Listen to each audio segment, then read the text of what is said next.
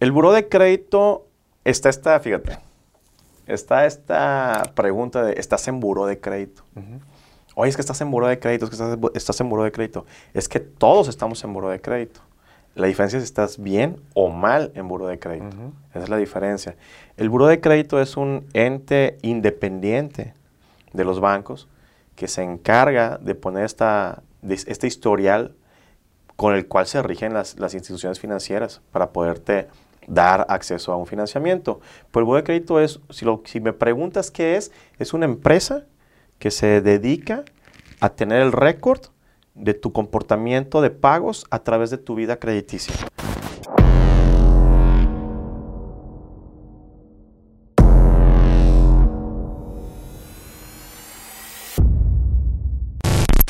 ¿Qué tal? Bienvenidos a este episodio. Eh, el día de hoy tenemos un tema bastante interesante y muy común en el tema inmobiliario, que son los créditos hipotecarios. Eh, para eso trajimos un invitado, Mario Marcín, que él es socio fundador de una empresa que se dedica a temas de créditos hipotecarios, brokers. Eh, Mario, bienvenido. Muchas gracias Alex por la invitación. Este, y como bien dices, pues la idea es platicar un poquito sobre varios tabús o varios temas que se encuentran en la parte de los créditos hipotecarios y tratar de despejar un poquito eh, dudas que pueden llegar a tener en el, en el tema de, del financiamiento de tu casa, el tema de cómo adquirirla, un poquito sobre eso. Vamos a tratar de ser lo más claros posibles eh, y de ahí partimos. Excelente, Mario. Y bueno, vamos aquí con la audiencia. Me gustaría, Mario, que conocieran un poquito o te conocieran quién es Mario, qué hace, qué le gusta hacer, este, cómo llegó al tema de, de créditos hipotecarios. Sí, claro que sí. Primero que nada, gracias por invitarnos. Este, eh, Mario Marcín te lo puedo escribir bien sencillo con una sola palabra, se llama soñador. ¿sí? este, de hecho, esta palabra es muy interesante porque es lo que detona el por qué Mario Marcín llega a Monterrey. Yo soy originario de Villahermosa, Tabasco, de donde es nuestro señor presidente. y, este, y bueno, pues yo vengo de una familia muy humilde, pero llena de amor, bastante llena de amor. Y estas ganas de salir adelante, este soñar que te platico, me lleva a buscar un poquito romper las fronteras. Y Nuevo León es innegable que es el lugar donde los sueños hacen realidad, ¿verdad? Me vengo a vivir a Monterrey ya hace 19 años a estudiar la carrera. Soy contador público auditor, egresado de la Universidad Regiomontana. Eh, termino la universidad, de lo cual no ejercí absolutamente nada de la contabilidad. Me di cuenta que la contabilidad no me gustaba cuando terminé la carrera. Suele suceder. Sí, sí, sí. Papá decía, vas en octavo, ya termina, ya, ya, ya termina. Entonces termino la carrera este, llego aquí a la ciudad de Monterrey, Nuevo León, ya con esta ideología de lo que quería y empiezo a tener esta carrera enfocada a la parte financiera, no a la contabilidad, pero sí a las finanzas, el tema de los números, todo ese tipo de cosas. Siempre se me hicieron muy fáciles. Los números con letras no, donde la parte del álgebra y todo esto siempre se me complicó mucho, pero la parte de finanzas siempre fue bastante, bastante padre. Entonces, eh, entro a la carrera bancaria, Entro en Ixe Banco ya hace bastantes años. En Ixe Banco eh, empezó todo el tema de, del, tema bancario. Eh, empezamos con, como ejecutivo de cuentas, que es la parte comercial donde tienes que vender un mundo de productos, un mundo de productos. Eh, después de, de, estar como ejecutivo de cuenta, incursionó a la parte de créditos PYME, que es un sector muy diferente, que va enfocado a la pequeña y mediana empresa, donde ya me empiezo a empapar de de créditos un poco más especializados, que ya tienen que ver más con análisis y este tipo de temas de ver números, interpretaciones, capacidades de pago, niveles de endeudamiento, todo este tipo de cosas. Eh, después de esto, eh, Banorte compra Ixebanco, compra Ixebanco, viene esta desaparición de, la institución financiera, y cuando pasa esto, pues Banorte llega metiendo a su gente, ¿no? Pues es el nuevo dueño del banco, yo pongo a mis a mis piezas claves. Entonces busco oportunidades en otro banco, me voy a Santander, ya tengo la oportunidad de estar en Santander como gerente en una sucursal, sucursal Select y ya empiezo a ver otras cosas, ¿verdad? Un poco más de conocimiento, vemos un tema de, área de comité de créditos, análisis de créditos, toda esta parte de riesgos y demás. Y estando en Santander, digo, no sé si conoces las sucursales Select, son unas sucursales muy bonitas. Llegaba un broker siempre a pedirme la sala de juntas prestada para el tema, esto es de dónde sale el tema de cómo llegué al brokeraje, ¿verdad? Este, me prestaba mucho la sala de juntas porque estaban muy bonitas. Y un día por curiosidad le dije, oye, ¿cuánto ganas? Me dijo, no, pues gano tanto. Y se sintió este silencio incómodo, ¿verdad? Y le dije, es impresionante que ganes más del doble que yo y esto es por tu cuenta, ¿no? Y en esta parte del soñador, siempre soñamos con esta parte de, tener tu propio negocio, independizarte. Creo que todos tenemos esta parte, pequeña parte de emprendedores. Y fue donde se me prendió el, foco, por así decirlo.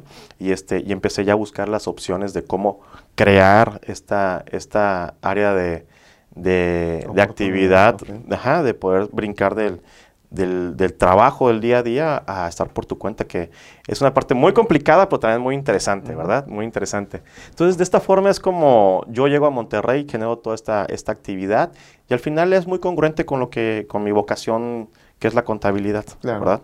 Este, pues básicamente lo que te puedo decir es así como que grandes rasgos. Hoy por hoy, My Capital, que es la empresa a la que le tengo tanto amor, que es la que, funda, la que se fundó, tiene 10 años ya en el mercado, ya vamos para una década que parece que no, que es, pero sí es bastante. Eh, y vamos haciendo cosas interesantes, apoyando todo el tema romántico de adquirir pues tu casa, ¿no? Muy bien, Mario. Y gracias por darnos todo ese contexto de cómo llegas al medio, ¿no? Y que pues finalmente fue un tema de crecimiento y de, oportunidad, porque yo veo que el, el ramo inmobiliario en los últimos años y digo, en todo México y en específicamente eh, refiriéndonos a Nuevo León, ha crecido pues, bastante interesante, entonces también es algo que naturalmente, pues yo creo que se, ha ido dando ese crecimiento eh, eh, dentro de tu empresa. Y entrando ya más, más al tema, Mario, quería, quisiera preguntarte el tema de los créditos hipotecarios, ¿cómo se gestionan? ¿O a quiénes se les solicitan? ¿O cómo, o, o quiénes intervienen en ese proceso? Como tal el proceso en general, todo el background del banco, o te refieres a, a de cliente, casa. más bien eh, dirigiéndolo a qué instituciones ¿sí? intervienen en un crédito bancario ah, o pueden intervenir. ¿Quién te puede otorgar un crédito hipotecario? Ah, ok, muy bien. Pues mira, hay varias opciones realmente. Eh, la más común, que es la que todo mundo eh, tienen el radar, que es el, el, grosso de la población económica, es la parte que te da como prestación, que es, es un derecho constitucional, el Infonavit. Cuando eres empleado de iniciativa privada, cuando tienes IMSS y cotizas y tienes esta parte eh, de las aportaciones este, obrero-patronales, tienes la parte del Infonavit. Y por otra parte, los empleados que son de gobierno tienen acceso de manera natural también al, al FOBISTE, algunos al ISTELEON, depende del área en la que se encuentren, pero tienes estas instituciones gubernamentales que te dan acceso a un financiamiento para la adquisición de tu casa. Ahora, de manera privada, existe una, un gran abanico de, opciones, entre ellas por pues, las instituciones bancarias. Todo el mundo de manera natural te acercas a tu banco con el que siempre has tenido este contacto desde chiquito. Muchas veces los bancos los heredas hasta de los padres, inclusive, ¿verdad? Este, o vas donde tienes tu nómina. Y, pero también el tema de acercarte a un banco incurre en otras cosas. Tienes que tener ciertas características que te den acceso a tener este financiamiento. Al menos en la parte gubernamental, lo que es Infonavit y Fobiste, lo tienes por antigüedad laboral, por sueldo, por edad, y hay estas variantes que te generan una, una, una, este, una conclusión de perfilamiento, a, cuánto tienes acceso, a qué plazo y demás. En Fobiste es un poquito diferente, se maneja conforme a sorteo. Eh, hay un sorteo, como con vaga redundancia, donde tienes acceso o no, y hay gente que sale o no sale, ¿verdad? Eh, Fobiste es lo más económico que existe en el mercado. Estás hablando de tasas de 6%, 6.5%, muy pegado a la tasa de interés de equilibrio, muy pegado. Este, y por otra parte, el tema del, del, banco, puedes o no puedes ser elegido. Hay varios temas que, que, dependen de eso, ¿no? Entre ellos, un buen historial crediticio, capacidades de pago, etcétera, ¿no? Eh, si tú estás con temas de buro de crédito, pues siempre puedes acudir a la institución gubernamental. Eh, lo que es este Fobiste o Infonavit, te lo da sin ningún tema de buró de crédito. Sí te revisan buró y te castigan con un pequeño porcentaje, pero tienes acceso. Oye, no, no, trabajo ni en Infonavit, no, no estoy con, iniciativa privada, ni estoy en gobierno, y tengo mal buró, pero tengo ingresos. Bueno, siempre existe este, este, esta parte de préstamos privados con personas físicas, pero son demasiado caros y muy riesgosos. Siempre se recomienda ir a una, institución confiable. Y regulada. Y regulada, sobre todo. Sobre todo regulada. Este, también muchos desarrolladores te dan su propio financiamiento. Siempre se recomienda que sea una, una, un desarrollador conocido también. Recuerda que todo esto estamos hablando de que es tu patrimonio, no estamos jugando, no estás comprando una bicicleta. Entonces, este, el tema de comprar una casa va mucho más allá de acercarte y romantizarte con una casa bonita. Hay que ver la medio y la, parte fina. Ok. Ahora, Mario, eh, si yo fuera un usuario, una persona que, que, quiere un crédito hipotecario a través de un banco, ¿sí? Este, ¿qué ocupo? O sea, yo, yo me presento contigo y ¿qué ocupo? El banco siempre te va a revisar dos cosas. Bueno, más bien tres, depende del escenario. La primera ellas, sí o sí, tu buro de crédito, tu historial crediticio. El banco revisa este, si has sido puntual en tus pagos, cómo has eh, trascendido en, tu historial a través del tiempo, este, que si tuviste algún área de oportunidad. A, fíjate que algo bien interesante es que a diferencia de los demás productos que existen en el mercado financiero, la hipoteca es no es tan automatizada como una tarjeta de crédito. Una tarjeta de crédito tú metes los datos al sistema, aprobado o rechazado, y se acabó, no llega a otra instancia. Este, lo que es el crédito PYME, que es para pequeña y mediana empresa, y el crédito hipotecario, sí llega a personas que pueden revisar y tomar criterios. Entonces, en muchas ocasiones tuvimos un tema de clonación de tarjeta, por ejemplo. Tienes un buro de crédito perfecto y tienes una mancha en el buro y te dicen, oye, pues es incongruente que tienes 10 cuentas, 11 cuentas grandes, perfectamente bien pagadas, tienes una muy chiquita que no pagaste. Entonces ahí es donde podemos entrar en, pelear el caso. En corrección. Si tú, tienes, si tú tienes un tema, pues no corregir, o sea, el tema del, del buro existe, está la mancha. Y hay gente que dice, Mario, pues es que no lo voy a pagar porque me hicieron una clonación. Y es una deuda que yo no debo. Entonces ahí yo entro en un debate contigo como cliente. Mira, vamos a pelear a ver si tu caso, con comprobación, aquí hay un correo electrónico donde hay una queja levantada, aquí está ante Buró de Crédito una aclaración, y yo eso se lo presento al banco para revisar tu tema. La baja de la tarjeta. Sí, y, al final pues salió denegado, si tú quieres, pero existe algo donde comprueba que no fue algo tuyo, no fue algo con dolo, y yo entiendo que no, quieras pagarlo. Ahora, por, por regulación de la Comisión Nacional Bancaria y Valores, un banco no te puede autorizar un crédito si tienes un saldo vencido. Entonces yo te invito a pagar tu deuda y con esto podemos avanzar. Si no la quieres pagar, no podemos avanzar, pero ya pones sobre la mesa. Ese es el tema de buró de crédito. Hay mucho, ese es un ejemplo de, muchos, de muchos, ¿verdad? A como hay gente que realmente tiene, tiene algún tema, me quedé sin trabajo o demás. Y de ahí viene la, parte 2, que es la capacidad de pago. Yo quiero comprar una casa, pero hay que ver si el financiamiento o mi nivel de endeudamiento me alcanza. Hay que recordar que el banco eh, te pide que tus ingresos sean de, una comprobación de actividad formal. Si eres empleado, si eres independiente, si eres independiente necesitas tener tu alta de hacienda, estar depositando los ingresos, etcétera. O sea, si tienes que tener esta comprobación, oye Mario, yo gano un millón de pesos, pero nada más deposito 100 mil al mes, pero yo gano un millón, y la mensualidad de 200 mil sí me alcanza. Bueno, yo te creo que tú ganas un millón, pero el banco tienes que comprobárselo, ¿verdad? Acuérdate que la, chamba del banco es pensar mal. Y si tú no me compruebas, no hay forma de que podamos continuar.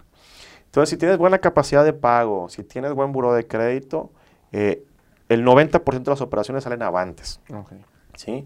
Hay una tercera variante en créditos de montos importantes, que sí es como le, llama el, banco ya de varios millones de pesos, este, te revisan algo que se llama buro médico. El buro médico es algo muy interesante. Digo, no sé si lo sabían, si no se los platico. Eh, el, buro, el buro médico, desde que tú naces, tienes un historial médico. Y toda la vida, toda, toda, toda la vida se va registrando todo lo que va pasando en tu en temas de salud durante toda tu vida. Que son los mismos que revisan cuando sacas un seguro de vida, un seguro de gastos médicos, las aseguradoras revisan tu buro médico. Como son operaciones muy importantes, las aseguradoras, no el banco, el banco te autoriza el crédito, pero el banco va ligado a seguros, que es seguro de vida, seguro de daño, seguro de desempleo. El de vida sobre todo es el que te analiza el buro médico. Si tuviste alguna comorbilidad o algún tema de salud en tu vida, el banco, el seguro se puede, tiene el derecho de, no acceder a la cobertura. O, este, o sí acceder, o sabes que hubo este tema, te hacemos una, inclusive algo tan básico como el sobrepeso. El sobrepeso te genera un riesgo. Acuérdate que la aseguradora va ligada todo al riesgo. Si tienes un tema de sobrepeso, la aseguradora te va a pedir un examen médico y te va a decir, ¿sabes qué? Por tu sobrepeso puedes caer en estos problemas y te va a subir un poco la prima, del seguro para compensar el riesgo. Si tuviste algún tema, no sé, de hipertensión, a lo mejor te piden una carta del médico donde diga que tu hipertensión está controlada y que es una persona totalmente sana y que llevas tu tratamiento en orden y se te puede aprobar y se te hace una sobreprima de igual manera. Ah, como se lo pueden rechazar. Pues si te lo rechazan, no es como que hasta ahí termina el proceso. El banco tiene el crédito autorizado y la aseguradora te rechazó. Si tú tienes un seguro externo, tú puedes poner como beneficiario preferente al banco y ya entra el seguro y avanzas. O sea, sí hay comos. Entonces, recapitulando, sería buen buro de crédito, capacidad de pago y en algunos casos el tema de exámenes médicos. Okay. También por añadidura, a partir de 60 años, todos los clientes que tengan más de 60 años van a exámenes médicos por política de, los, de, los bancos. Así es. Excelente. Entonces, bueno, esos son algunos de los requisitos que solicita el banco para poder acceder al crédito. Muy bien. Ahora, ¿el buro de crédito qué es? El buro de crédito está esta, fíjate, está esta pregunta de, ¿estás en buro de crédito? Oye, es que estás en buro de crédito, es que estás, en buro de crédito. Es que todos estamos en buro de crédito. La diferencia es si estás bien o mal en buro de crédito. Esa es la diferencia.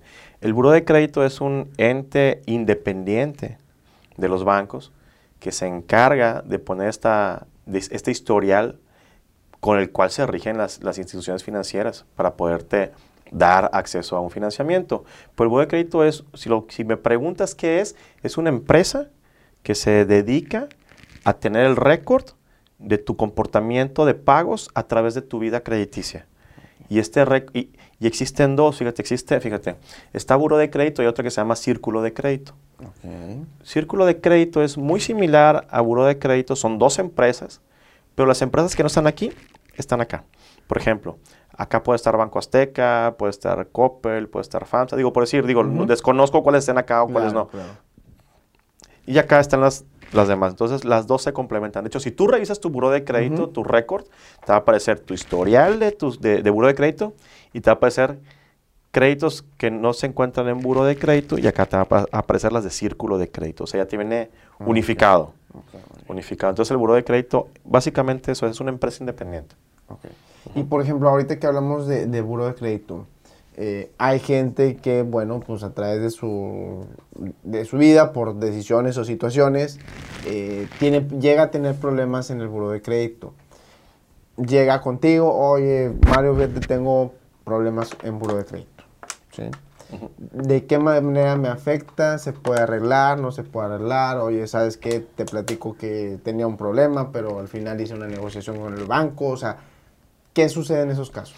Ya, ¿te refieres a la gente que tuvo un saldo vencido y no pudo regularizar en su momento y después? Ok. Qué importante pregunta, fíjate. Existe la famosa quita o convenio. Eh, ¿Alguna vez tuviste algún tema con X banco, X institución y debes 40 mil pesos? Y te entra esa famosa llamada de, si me das 10 mil pesos, liquidamos la deuda, dejamos en ceros. eso, es, eso es una quita o un convenio.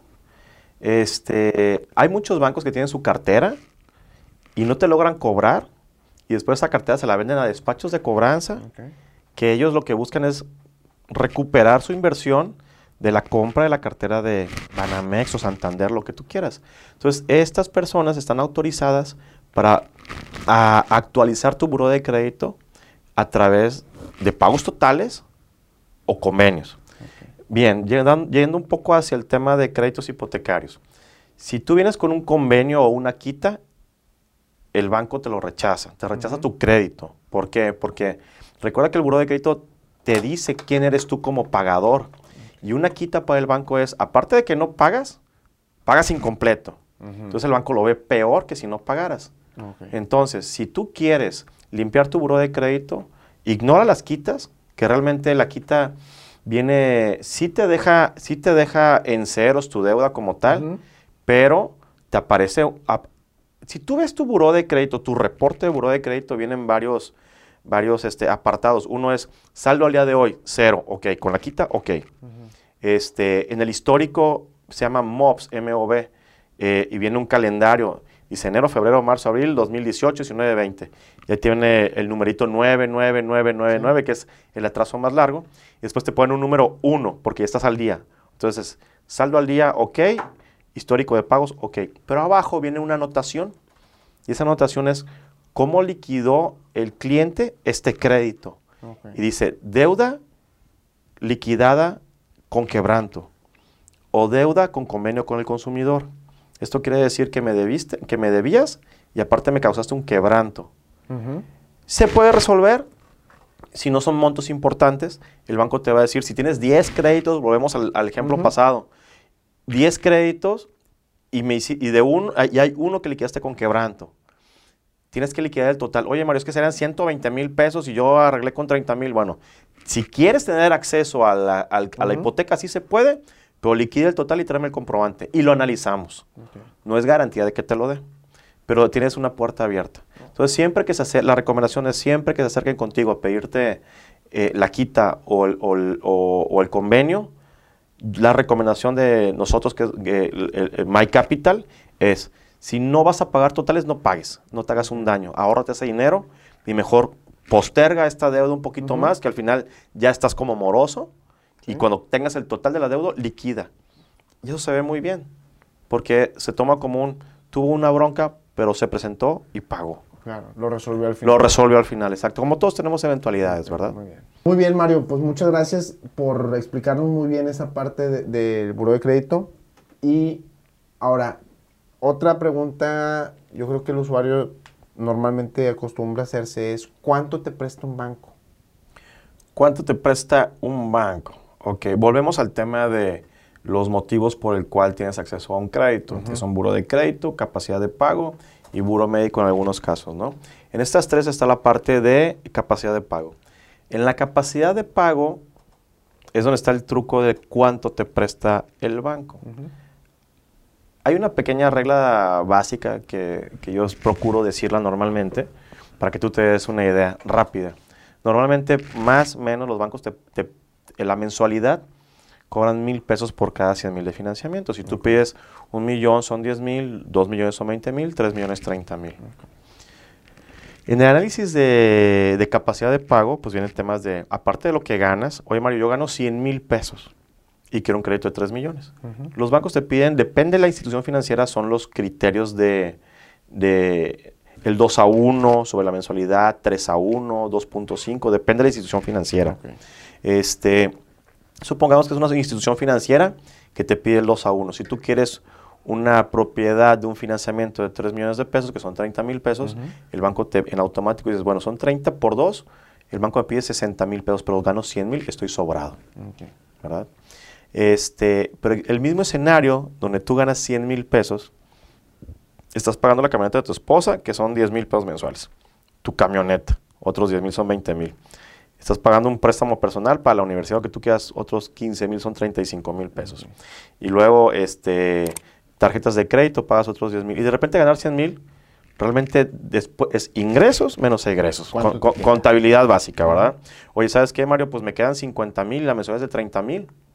Pero yo gano 100, sí, pues estás endeudado, se llama endeudamiento. Entonces, si tu mensualidad que es, de 30 mil y te piden el 2 a 1, que son 60, y tú estás teniendo libre 50, ya no te alcanza. Y aquí hay varias recomendaciones. Oye, baja las tarjetas de crédito, ¿qué, cuenta puedes liquidar, este, qué puedes este, abonar que tu mensualidad baje, porque obviamente aquí hay dos formas, o te generas más ingresos o le bajas a los pasivos. Oye Mario, pues fíjate que no puedo pagar nada, estoy totalmente comprometido de aquí a fin de año. No es la única opción, los bancos te dan opciones A, B y C. Eh, el banco tiene esta figura que se llama eh, coacreditado o copropietario, dependiendo cómo lo quieras manejar. Eh, Alejandro gana estos 50 mil pesos y su mensualidad es de 30, le faltan 10 mil por comprobar. Bueno, depende del banco, tú puedes acceder, a un coacreditado o un copropietario. ¿Quién puede ser? Depende del banco, porque cada banco tiene sus políticas. Pueden ser familiares o no familiares. Algunos bancos dicen solamente linaje directo, padre o madre.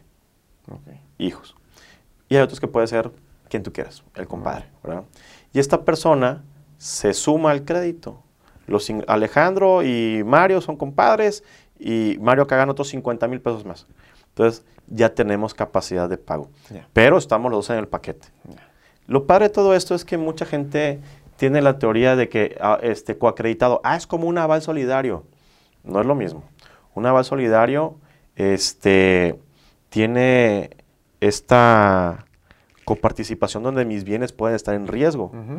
Recuerda que cuando compras una propiedad, lo que se queda en garantía es lo que estoy comprando, no la casa de mi compadre. Entonces, si en Alejandro obviamente saca un crédito porque va a comprar una casa, no va a sacar un crédito porque sabe que, lo, que se va a meter en una bronca. Pero existen eventualidades, está la pandemia, que mucha gente se metió en broncas y los bancos le entraron al quite. Pero no hay pandemia y Alex se metió en broncas y, este, y pasan seis, siete meses y no puedo pagar y entra el proceso de embargo. Entonces, en esta parte como tal, hoy Alejandro no puede pagar, le marcan a Mario, oye Mario, eres corresponsable de este crédito. Este, bueno, tampoco puedo pagar yo, ¿verdad? Entonces, entra el proceso de embargo, el banco toma su garantía y ahí se acaba la bronca. No me voy contra el bien de mi compadre. Entonces, eh, eh, no corres un riesgo como tal. No corres un riesgo como tal. Pero hay gente que dice, oye, sí, y, mi compadre va a ser dueño de mi casa. No, es, ese es un coacreditado. Oye, pero lo va a comprar entre yo y mi hermana.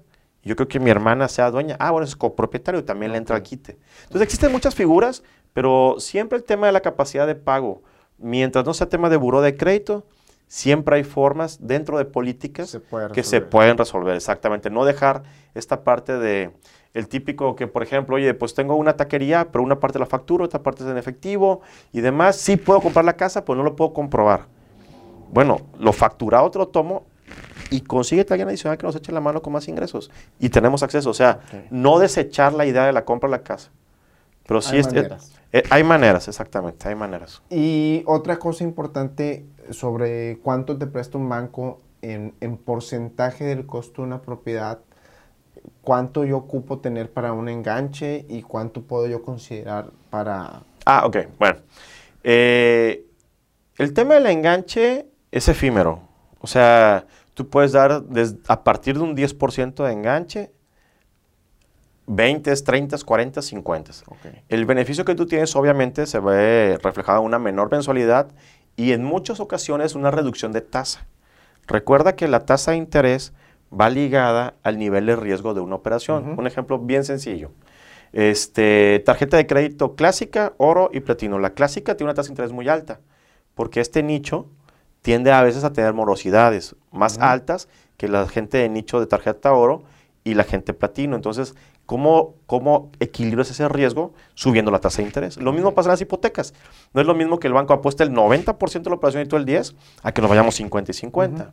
Entonces, el enganche a partir del 10%, este, independientemente si eres empleado o independiente, el, 10% es el, el, máximo que te presta un banco. Hay escenarios en algunos bancos donde metes la figura del apoyo Infonavit. El apoyo Infonavit no es otra cosa más que desviar tus aportaciones patronales que en vez de ahorrar en tu subcuenta de vivienda se vayan, se vayan a pagar el crédito hipotecario. Te puedo prestar hasta el 95% y tú pones el 5% más gastos de escrituración, ¿verdad? Este, de ahí en fuera, del 10% en adelante es el monto. Eh, en tema de terreno, volvemos al mismo tema del riesgo. Eh, el banco que más te presta, te presta hasta el 90% si eres un desarrollador. Pero si no eres un desarrollador, o sea, llámese Javer o Vidusa, el que tú conozcas.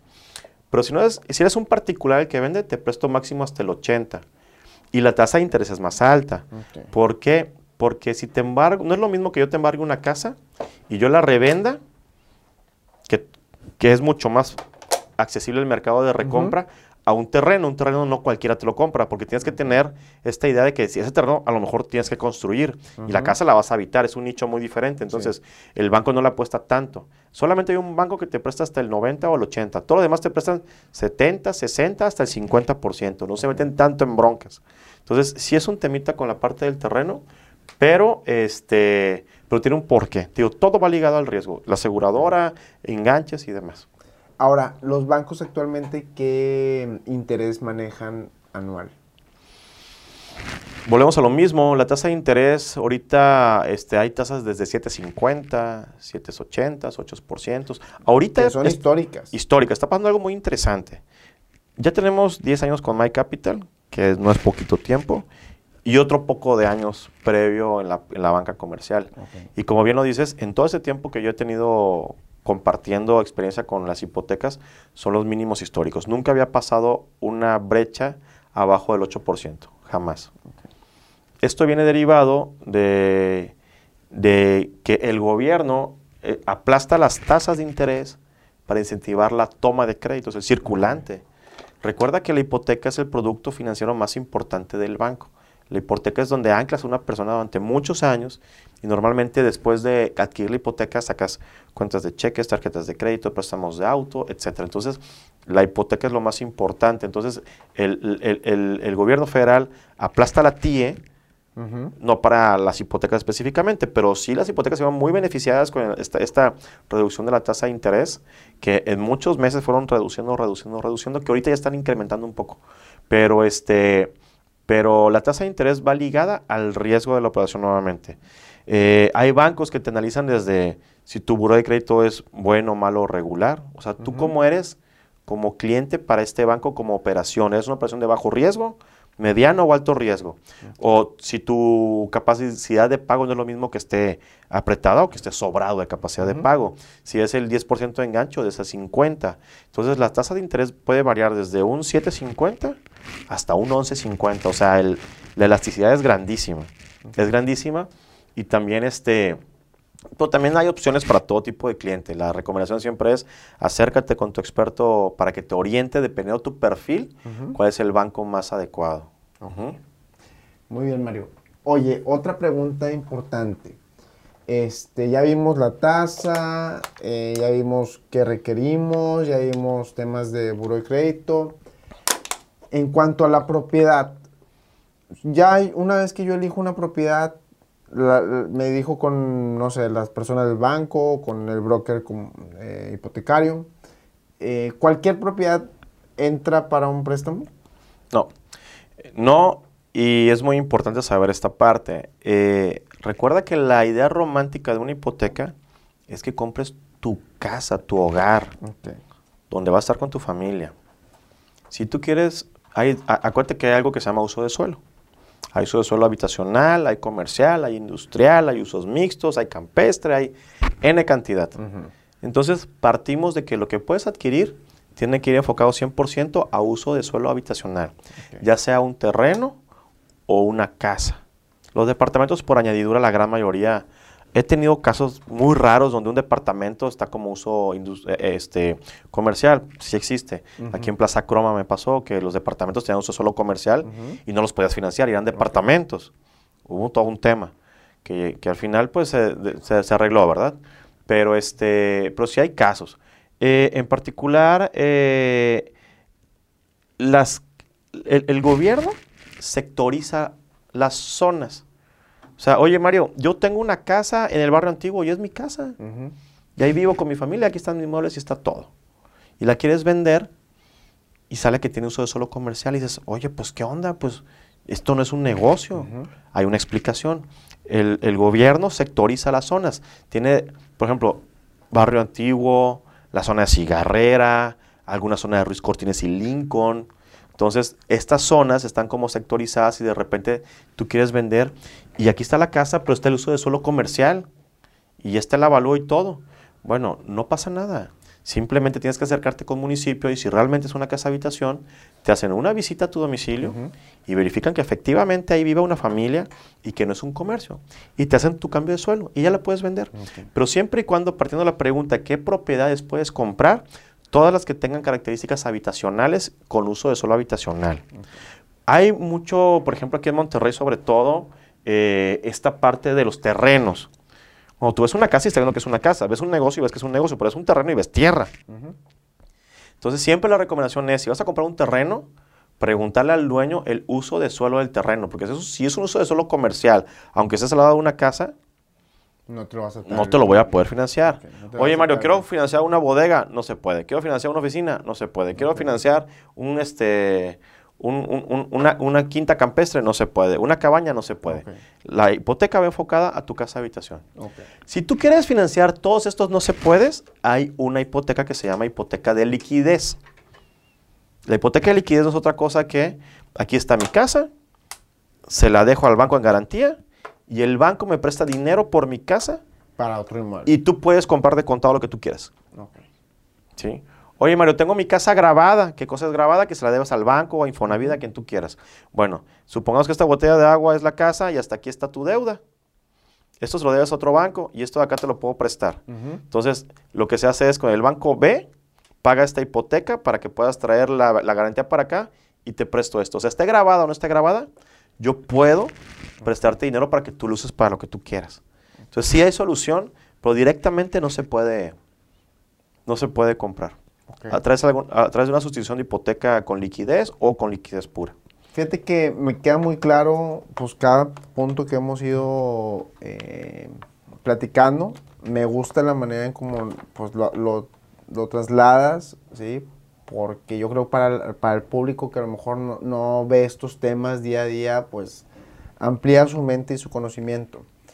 Eh, Mario, ¿cuál es alguno o algunos de los beneficios de ir con un broker hipotecario y no ir a lo mejor a un banco? Bueno, eh, partiendo de que estamos en igualdad de circunstancias, recordemos que el banco tiene su fuerza de ventas interna y el broker es una fuerza de ventas externa. Pero yo pertenezco a la fuerza de ventas del banco. Mucha gente dice, es que en el banco me van a dar más promociones, es que en la sucursal este, a lo mejor me hace un descuento porque voy directo con ellos, etc. Eh, como tal es lo mismo, las mismas promociones que tiene el banco los tenemos nosotros. Por ser fuerza de ventas externa, existe esta competencia leal, donde todo lo que sea en sucursal la tienes conmigo. La gran diferencia está en que lejos de que tú vayas a, Santander porque tu tía compró una casa en Santander hace poquito y te recomendó ese, o que te vayas a X banco porque tienes tu nómina y piensas que porque tienes tu nómina ahí te van a dar mejores este, condiciones, que eso es mentira, la nómina no influye absolutamente nada con tus tasas de interés ni nada. Eh, tú vienes conmigo y yo te abro todo el abanico dependiendo tu perfil. Oye Mario, quiero comprar una casa así, tengo tanto de enganche, soy empleado, o soy independiente, o soy persona moral, o soy persona eh, física, etcétera. Este, bueno, ya en base a, este tema, ya te digo yo, depende de tu perfil, esos son los bancos que, que, financieramente son más interesantes para ti y te hacemos esta recomendación, pero tú escoges. Si tú vas a un banco, por ahí dicen la práctica es el maestro. Yo como banquero, en cinco años habré tramitado seis hipotecas. Seis hipotecas. Porque en tus metas no te las exigen o no te las piden. Sin embargo, si, tú eres una persona que tramita 10, 15 hipotecas por semana, el conocimiento te puede ayudar a ahorrar o te puede hacer gastar. Entonces, siempre ve con esta persona que sepa sobre el tema. Aparte, el servicio es gratuito. Ir al banco y venir conmigo te cuesta exactamente lo mismo. La diferencia es que si tú vas al banco, vas con una persona, te captura la operación y a lo mejor se tarda un poco más yo como broker trabajo directamente con el centro hipotecario. No hago esta triangulación con sucursal y ejecutivo y demás, que llega como quiera llegar al centro hipotecario. Entonces es mucho más rápido, mucho más sencillo, eh, es más coloquial. Es un experto. Es un experto que se dedica específicamente a esto. oye, oye, Mario, quiero invertir en bolsa de valores. ¿Te vas con el ejecutivo del banco o te vas con el broker que, invierte todos los días en bolsa de valores? Una persona que habla perfectamente el idioma, ¿verdad? No es hacer menos el trabajo de los compañeros de banco, pero no tienes esta expertise del día a día. Eh, y por último, hay, hay este otro cliente que no es el cliente final, que son las inmobiliarias y asesores independientes. Si tú tienes, si tú como vendedor de inmuebles, viene tu cliente y tu cliente, tú va por su propio pie a la sucursal o con alguien que tú no conoces, tú nunca estás informado de qué está pasando, tú no tienes este contacto con el banco, cómo vas, en qué, en qué va tu proceso, ya se autorizó, qué necesitas.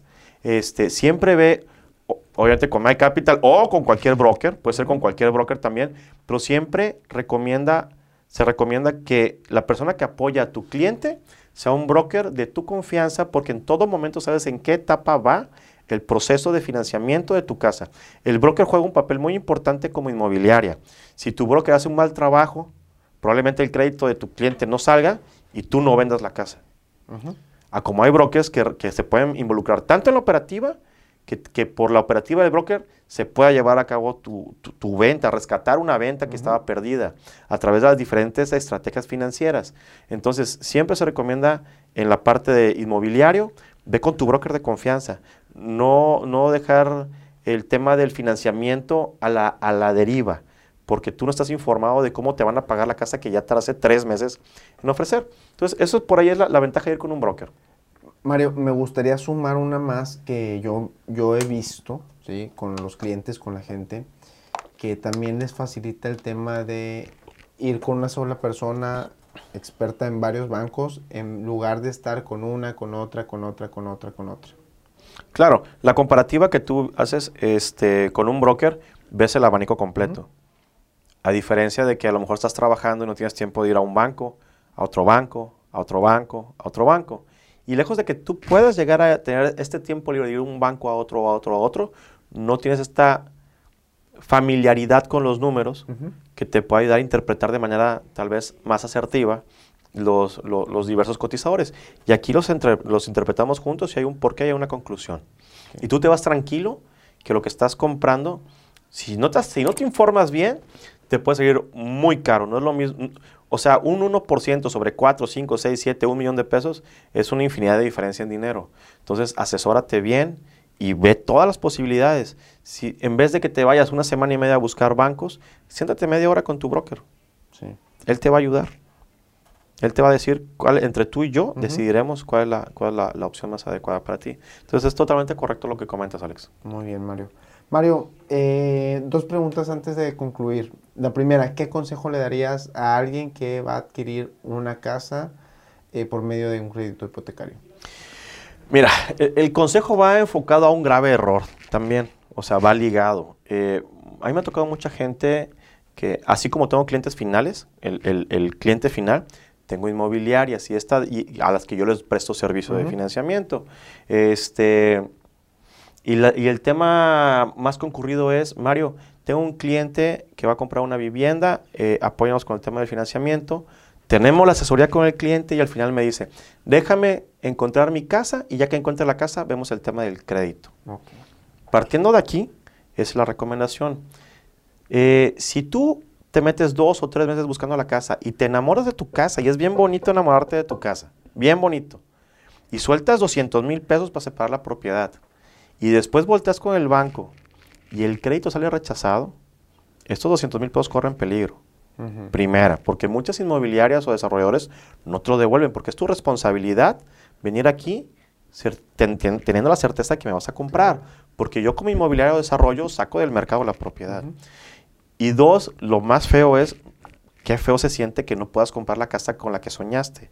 Entonces, la casa y el crédito no van peleados.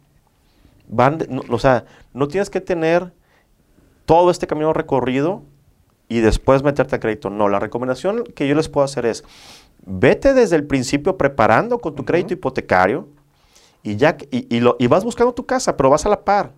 De repente aquí sale tu crédito hipotecario y ya estás seguro que puedes comprar esta casa. Inclusive porque mucha gente dice, oye Mario, yo quiero comprar una casa de tantos millones y vienen conmigo en la asesoría y se dan cuenta que su presupuesto familiar es diferente y no tienen alcance para esa casa. O, o, mejor, o, diferente el escenario. Oye Mario, no sabía que me alcanzaba para más en vez de comprar una casa de 3 millones, compro una de 5 o una de 6. Qué padre. Pero si es muy complicado que llegas y haces todo este tema y no te das cuenta que ni siquiera te alcanzaba para esa casa. Entonces, si han habido muchas historias de terror que por dejar de lado el crédito hipotecario, por hacer un poquito menos este tema, se topan con unas historias muy complicadas. Entonces es, tramita tu crédito hipotecario, infórmate de los dineros, inclusive hasta temas tan tontos como los gastos de escrituración, que no los tienes contemplados porque si es una lana. A mí me tocado gastos de escrituración de medio millón de pesos, un millón de pesos, de puros gastos de escrituración, que se complica totalmente la compra. Entonces, infórmate a la par que vas buscando la casa. También existe este tema de que ya encontré la casa y me piden el crédito autorizado para poder separar. Y vienes como loco a buscar tu crédito hipotecario, ya sea al banco o con tu broker, porque me la van a ganar, me la van a ganar, me la van a ganar. Y, tienes acá el tema del staff buscando la solución rápida y pum, te ganaron tu casa porque no tienes tu crédito autorizado. En estos, ya para concluir, en estos momentos que las tasas de interés son tan baratas, Alejandro, eh, lo que se recomienda es tramita tu crédito y captura tu tasa. Te voy a dejar tu crédito autorizado tres o cuatro meses, dependiendo del banco. Si tienes tu crédito autorizado tres o cuatro meses, por lo menos tienes cuatro meses para aprovechar esta tasa. Si tú te esperas al próximo año, recuerda que las tasas vienen en incremento y esperarte dos o tres meses a tramitar tu crédito te puede costar 500, un millón, un millón y medio de pesos o, más de intereses. Entonces, si vas a comprar tu casa, amarra tu tasa, amarra tu financiamiento y busca con calma. No estés con estos problemas innecesarios. Hazlo a la par. Excelente, Mario. Y la última pregunta, que es parte del formato que tenemos aquí, es ¿qué consejo le darías a Mario de hace 10 años? Al Mario de hace 10 años. A ver, partiendo de que Mario es un soñador de hace 10 años, fíjate, qué bonita pregunta. Yo te comparto con mucho cariño que vengo de una familia muy humilde, pero llena de amor. Siempre hubo este consejo de papá y mamá, ¿verdad? De salir adelante, pero siempre, siempre regresarle al universo parte de lo que tú haces como en agradecimiento. Entonces sí busqué esta parte económica, pero tener esta balanza entre, entre aportar de regreso. Y, ese Mario en ese entonces tenía esa, esa, esa, mente de mi padre en paz descanse, que, que sí es muy bueno trabajar honorablemente, pero buscar esta forma. Y los caminos de la vida, como dice la canción, me llevaron a, este, a esta vocación que, es, que me hacen parte de algo tan bonito como ser parte de tu proyecto, de tu nueva casa. O sea, es una energía muy bonita con la que se trabaja. Es una energía de que, si, que somos parte importante de que tú puedas llegar a crear este sueño, ¿no? Entonces, yo le diría al Mario de hace 10 años que, que no se desespere, que va por buen camino, que no es fácil, este, que va a costar trabajo, pero al final esta enseñanza tan bonita que deja la familia se ve aterrizada en un futuro que no desespere, porque siempre cuando estamos jóvenes queremos este, todo en el momento y esta, esta falta de, experiencia de, vida. Entonces el, consejo que yo me doy de mí para mí hace 10 años es eh, sigue trabajando de manera honorable y que esta energía del universo te va a regresar todo en un futuro. Es lo que yo podría concluir. Excelente, Mario. Pues muchas gracias. No, Alex, al eh, contrario, por, invitarme. Darle al, al universo tu conocimiento. Sí, esperamos que, mucha gente pueda pues, consumir este contenido, que pues les sirva para no tener las malas experiencias que a veces se pueden tener por, no saber, porque... Es falta de eh, conocimiento. Eso sucede, ¿no? ¿no? No sabía o no me dijeron. Bueno, pues aquí están eh, dos expertos en temas inmobiliarios que, nuestro propósito es ayudar a que la gente aprenda, conozca y pues bueno, eh, pues gracias nuevamente y pues al, auditorio les deseamos mucho éxito y síganos en todas las redes sociales. ¿Dónde te pueden encontrar? www.mycapital.com es M de Mario, A, A, Y capital.com. Este, físicamente estamos en las oficinas de Groundwork, en Lázaro Cárdenas, en el piso 7, o eh, por teléfono al 818-253-3816, eh, 24-7 en lo que les podamos apoyar si tienen alguna, si, tienen, si están viendo en, esta, en este paradigma de qué hacer, cómo hacerlo, nosotros te ayudamos a aterrizar tu proyecto en la parte financiera y te llevamos de la mano desde la plática, que es muy coloquial, es una plática muy sencilla, hasta todo el procedimiento, hasta el tema de la escrituración. Y estamos contigo en la escritura para que estés protegido en todo, en todo momento. Pues muchas gracias, Mario. Público, nos, nos seguimos viendo en el próximo capítulo. Hasta luego. Gracias.